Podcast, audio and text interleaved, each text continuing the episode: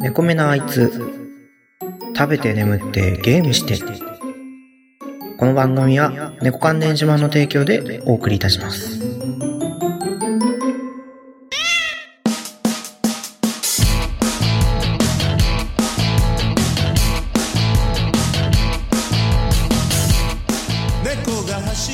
こんばんは、猫やんです。猫目なあいつ、始まりました。さて、今回は第10回ですね。いや、10回も続くとは思いもしなかったなんて、これっぽっちも思ってないんですけど、そんなことをちょっとだけ言わせてもらいました。あもう早速ですね、お便りをいただいてますので、紹介をさせてください。ジンさんですね。猫目なあいつ第7話を拝聴。初めのジングルがかっこいい。藤本さんの編集がすごい。うちは最近スナックワールドを見始めました。かなり楽しく見てます。ゲームの方、ちょっと気になりますが、7月はビッグタイトルがたくさん出るので迷います。てんてんてんと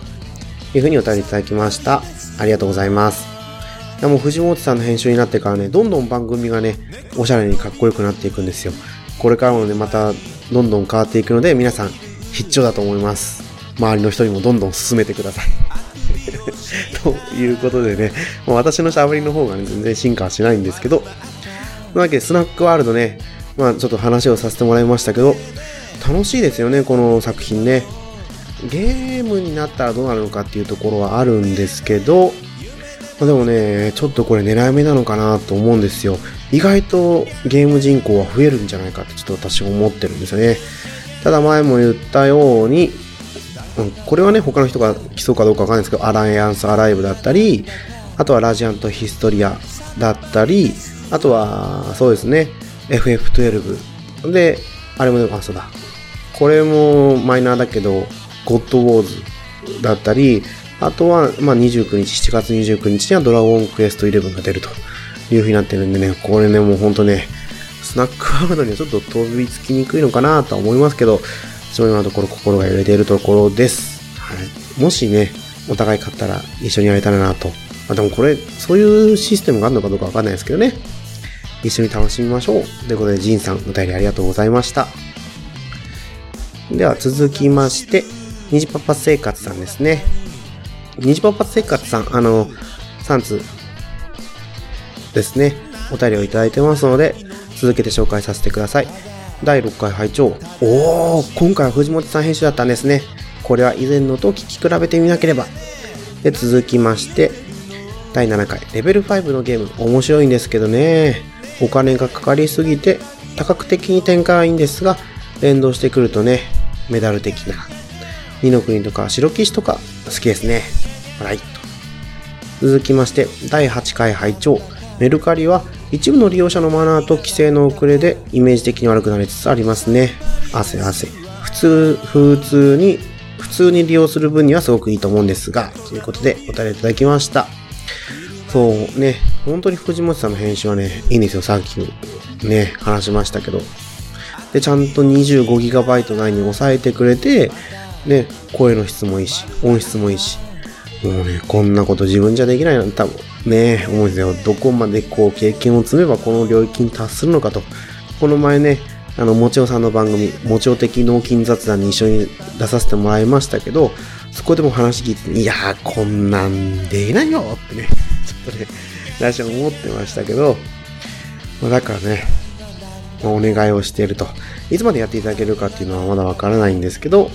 まあ、ここでね、やってもらってる間は、うちの番組もどんどん良くなっていくかなと思うんで、そのうちにね、少しずつ自分も、あ、こうやってやればいいんかなって思いながらね、勉強していけばいいかなと思ってます。そう、まあね、やっぱレベル5はね、妖怪ウォッチがね、あのメダル、ちょっとやりすぎだったんじゃないかなと思うんですけどね。子供だけじゃなくて、その子供の親までね、見少して、こうターゲットにしてね、お金を使わせると。これはちょっとひどかったんじゃないかなと思うんですけど、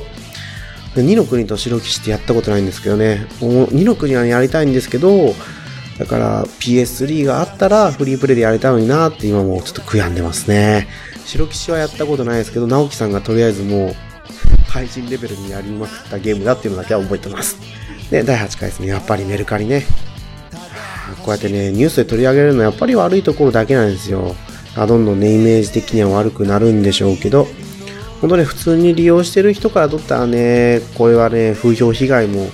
華々しい内容でね、どうにかしてほしいだなと思っております。虹パパ生活さん、お便りありがとうございました。続きまして、ケータマンさんですね。ファンタジーライフ2がスマホに行った今、期待大です。娘と一緒にやる予定です。ということですね。ファンタジーライフ2をやるんですかね。し、普通のファンタジーライフもやったことないんですけど、あのパッケージにはね、何回か惹かれて手に持ってね、買おうからはどうしようかなと思ったことがあったんですけど、まあなんかね、やっぱり新作で出た時に買わないと意外とこう、突っ込みにくい作品なんですよね。で、しかも DS、3DS ソフトってすれ違い機能を使ってね、プレイすることが結構多いから、波に乗り遅れるとね、その機能をフルに活用できないところがあるからね、と思うんですよね。まあでも、ね、スマホに行った時っていうんだったらね、ちょっと私もね、今、俺興味出てきましたね。ただやることも多いし、お金もかかっちゃうし、まあ、もし余裕があったらやりたいなと思います。ケイタマンさん。あの、こういう情報ありがとうございます。えーと、続きまして、モアナさんですね。えーと、スナックワールド、レベル5のコンテンツってことで気になってます。僕はメローラ姫派ですね。ゲームも含め、ハマると、ジャラやスナックを集めたくなりそうですね。とりあえずはアニメ見て楽しんでます。ということですね。いや、メローラ姫もね、なかなかいいんですけど、うん。私はもうやっぱりマヨネですね。なんかあの、あのキャラクターとあの声がちょうどマッチングしててね、愛らしいんですよ。うん、でも本当このジャラとスナックはね、本当にメダル的なところが、もうね、多分にあると思うんでね、どれだけ 子供を抱える親がね、苦しむかっていうのが、もう目に浮かんできますね。そこだけはどうにかしてほしいなと思う。まあね、大人な子供の人もね、いっぱいね、お金使うと思うんですけど、どうにかおこぼれ、おこぼれをいただけないかなと 思ってる猫んです。はい、ありがとうございます。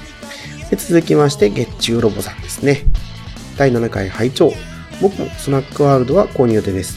ランダムダンジョンや収集要素、ブランドと聞くとワクワクしてしまいます。ただ妖怪メダルや妖怪ウォッチのような入手コーナーになるのかなと、まだ抽選に並ぶのかなと怖い妄想をしてしまいますというふうにいただきました。これは月中ロボさんやっぱり抽選に並んだ経験が終わりなんですかね。この文章からとそう感じますね。実際にね、自分も家がスタイの前だった時には、妖怪ウォッチが発売された時には目の前にね、朝9時ぐらいからもう大人の人の長蛇の列が並んでましたね。平日だったから子供のために並んでるんだろうなと、その中にね、あ、これ絶対自分のために買ってるんだろうなって思うような男性の方もいましたけど、やっぱりね、こうゲームってね、幅広い人にやってもらえるからいい作品だと思うんですよね。ちょっとこういうとこね、あでも、抵抗なく並ん、抵抗があったんでしょうけどね、並んで購入ができたっていうのはすごいなと私も思いますね。で、あそっかケッチロさんが買うって言うとね、私もこう、購買意欲が上がってくるんですけど、まだ今のところ悩み中ですと。いうことで、お便りありがとうございました。はい。引き続きね、うちの番組ではお便りを募集しておりますので、皆さんよろしくお願いします。さて、第10回ですね、何について話そうかなっていうのはもうものすごいね、テーマをいっぱい考えてたんですよ。とりあえず今喋ってるのをね、まあ、メルカリでずっとあったポイントで購入したマイクを使って喋ってるんですけど、これについてね、話をしようとずっと思ってたんですけど、それがですね、思いっきりね、こう方向転換して気持ちが変わってしまって、なぜか黒猫山本についてちょっと喋ろうかなと 思っててもうなんかその気持ちがねずっと離れられないんでこう第10回黒猫山本について話をさせてもらおうかなと思いますので皆さんよろしくお願いいたします。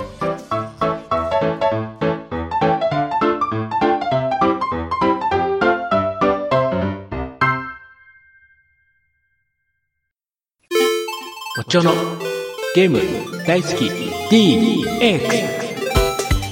毎日たくさんのゲームが消費されていく中で自分の知らないゲームまだまだあるかもしれませんね。もちおのゲーム大好き DX では私もちおがこれは面白いと思ったゲームを毎月1本紹介しております。iTunes でもちおのゲーム大好き DX を検索してみてください。お気に入りのゲーム見つけられると思いますよ。もしよろしければ購読してみてください。あなたの知らない一本見つけてみませんか？これだけあれば、老後の楽しみには困らんわい。そこまでだ。誰だ？人暇なくせにプラモを作らず。蓋蓋を開けて取説だけ見て戻し。みみるみる増える積みプラの山。あ、崩してみせよ。ガンプラジオ。押してまいる。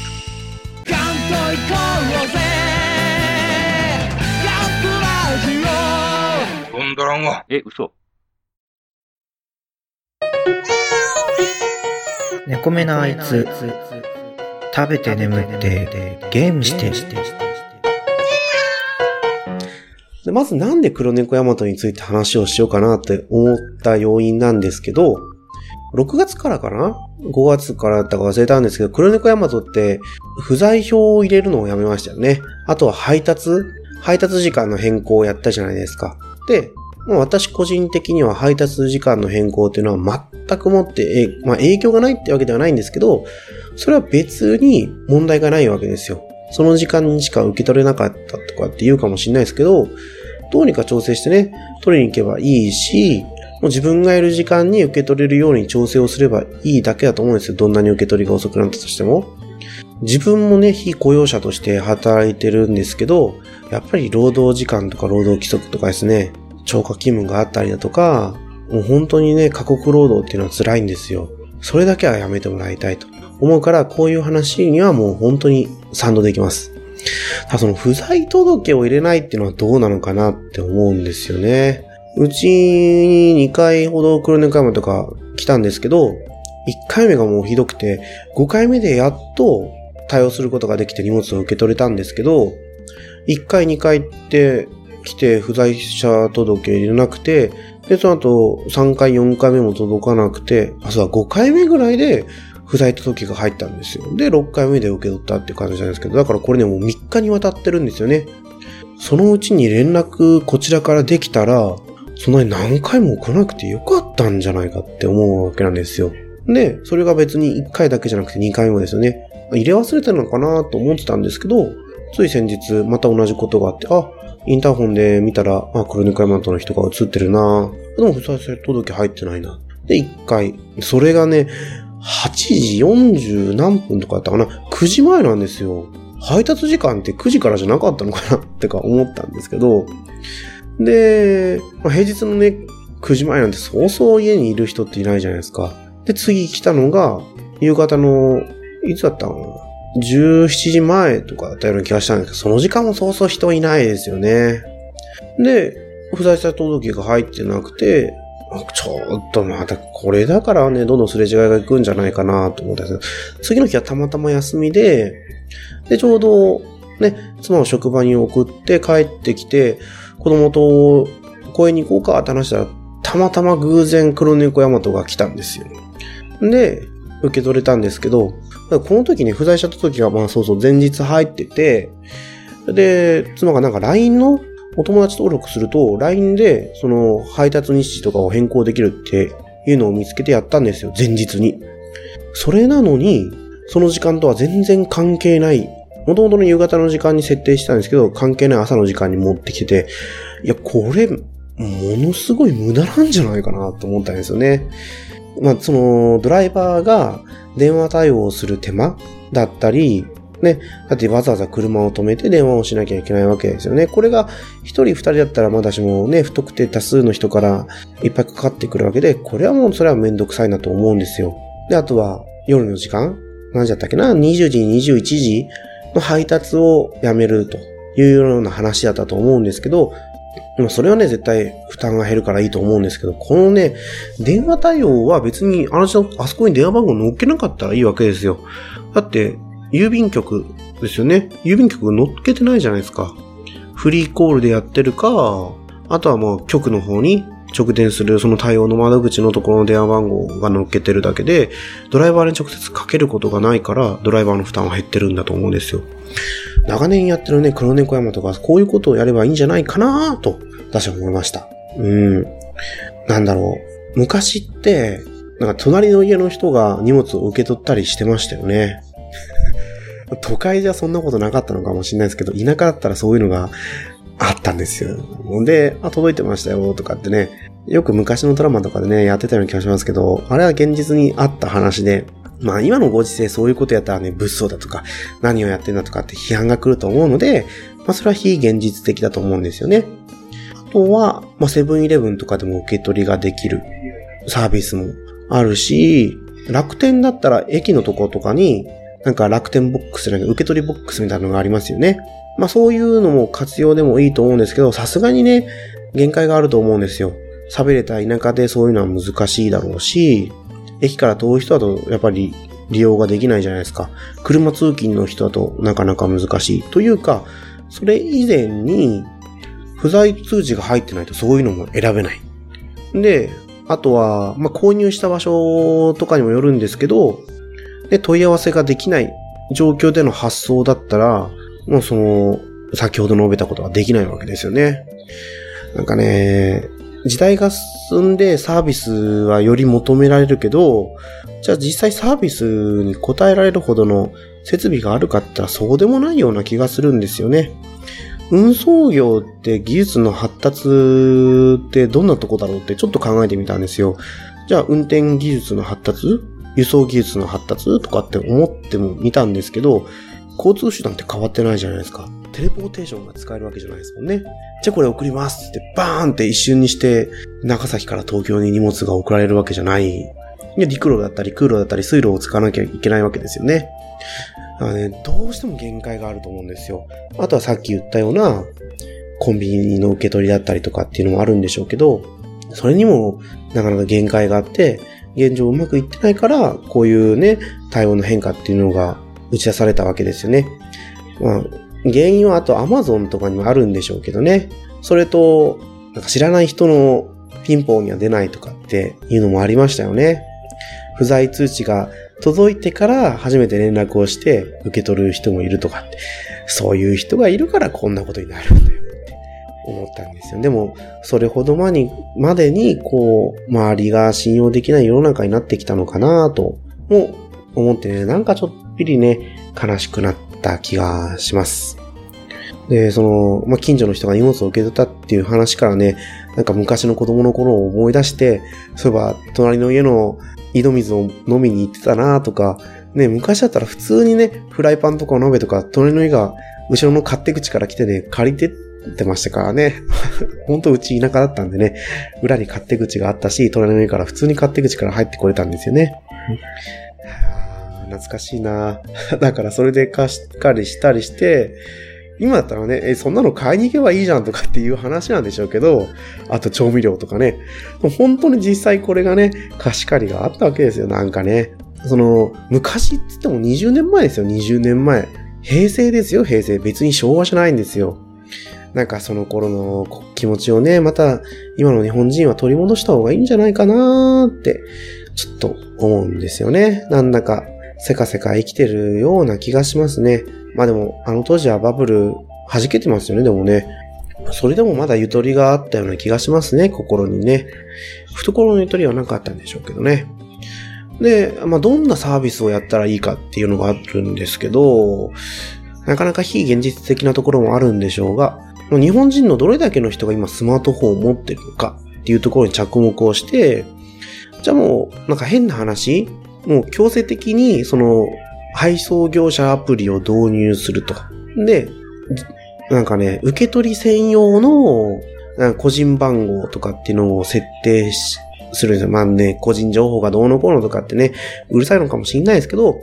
で、発送されたらその人のね、アプリにピコーンって表示されて、じゃあいついつ受け取れますよとかっていう風に設定すればね、運送業者ってこれだけで手間暇が減るんじゃないかなと思うんですよ。サービスの導入にお金かかるじゃないかとか、どうやったらその構築できるんじゃないかっていう意見もあるかもしれないんですけど、いざ導入して運用するとそんなんね、すぐね、ペイできると思うんですよね。ただ一回の個人の意見なんですけど、じゃあスマートフォンを持ってない人はどうするんだ？っていうところになってくるかもしれないですが、もう仕方ない。そういう人にはね、配ればいいんですよ。そういう装置をね。簡単でいいじゃないですか。送られたらね、表示されるようなモニター、タッチパネル式のモニターにしといて、で、ピッピッピッって簡単に押せる装置にしとけば、あとはね、対応できるわけですよ。で、さすがにね、その反応が1日2日なかった場合には自宅の方に届けるとかっていう風にしておけば、今よりもっといいね、世の中になるような気がするんですよね。もうそうしたら、今度、なんか、人件費削減じゃないけど、人員がもうちょっと少なくてもいいのかなって思われてしまって、解雇とかになっちゃったら悲しいなとかいろいろ考えたりするわけですけどね。まあ非現実的な話をしてるわけで、実際にこの案がね、今後活用されるかもわかんないし、あ、でもなんか意外と田舎だったらやってるんじゃないかなとかって思ったりもするんですけど、そこのところはわかんないです。まあこんな感じでね、なんか変な話になりましたけど、今回の第10回はですね、黒猫ヤマトを考えるというふうな話にさせてもらいました。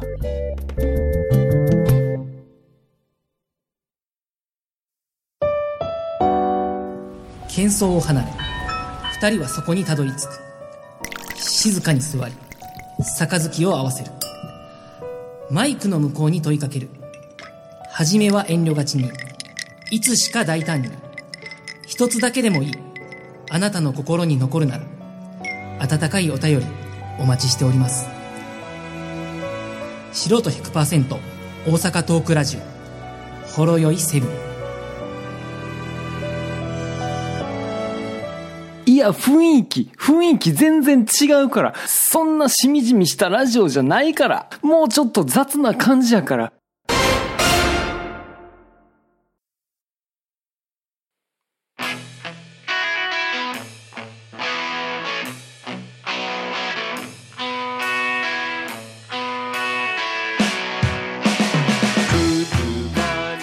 はい。ではエンディングの方にしていきますね。猫関連し、ね、猫目なあいつではお便りお待ちしております。猫目なあいつ、ハッシュタグで、ツイッターハッシュタグで猫目なあいつでつぶやいてください。あとはメールアカウントもあります。猫目なあいつ、アットマーク gmail.com ですね。ローマ字表記で大丈夫です。猫目なあいつ、2は tsu ですね。で、お送りください。いやー、あもちおさんの番組出て、また間違えてますよね。股間電子版って言ってますよ。まだ抜ききれてないんですね。とかって言われたばっかなのにね、こうやってまた間違えてしまうと。なんかね、失笑ですよね、失笑。自分のことが失笑だと。最近ね、話したいことがいっぱいあるんですけど、ちょっと話す時間が取れなくて、ね、収録いっぱい取りためたいなと思ってるんですよね。また今度空いた時間にやりたいなとは思ってるんですが、